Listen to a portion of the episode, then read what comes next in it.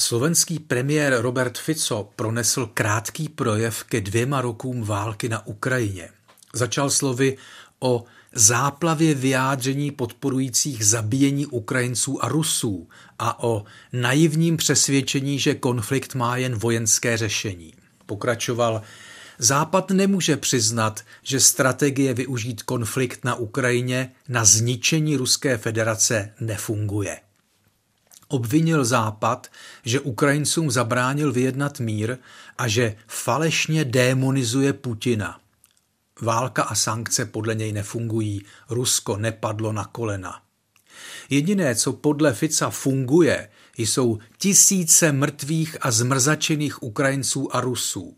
K útoku Rusů řekne jen to, že jde o porušení mezinárodního práva, hned však dodá – tato válka začala už v roce 2014 řáděním ukrajinských neonacistů. Pak mluví o rozšiřování NATO a řekne, že pokud by se členskou zemí aliance měla stát i Ukrajina, považoval by to za dobrý základ tak akorát pro začátek třetí světové války.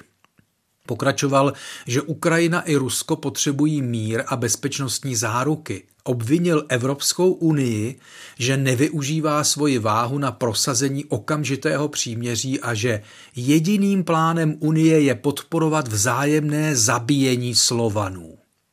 Mluvil o tupých projevech, jak Ukrajina bojuje za svobodu a nezávislost Slovenska napadl předsedu strany Progresivní Slovensko Michala Šimečku, svého soupeře. Tázal se ho, na jakém školení jste byl, jaké pokyny jste dostal. Ficův projev staví věci na hlavu.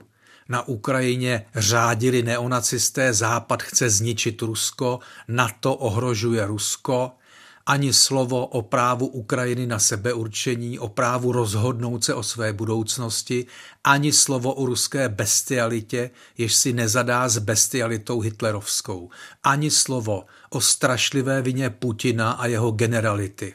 Posloucháte ten projev a nevěříte svým uším. Napadne vás, že ne Šimečka, ale Fico dostal pokyny. Ne od demokratických politiků, ale od Putina, protože říká přesně to, co do světa pouští Kreml.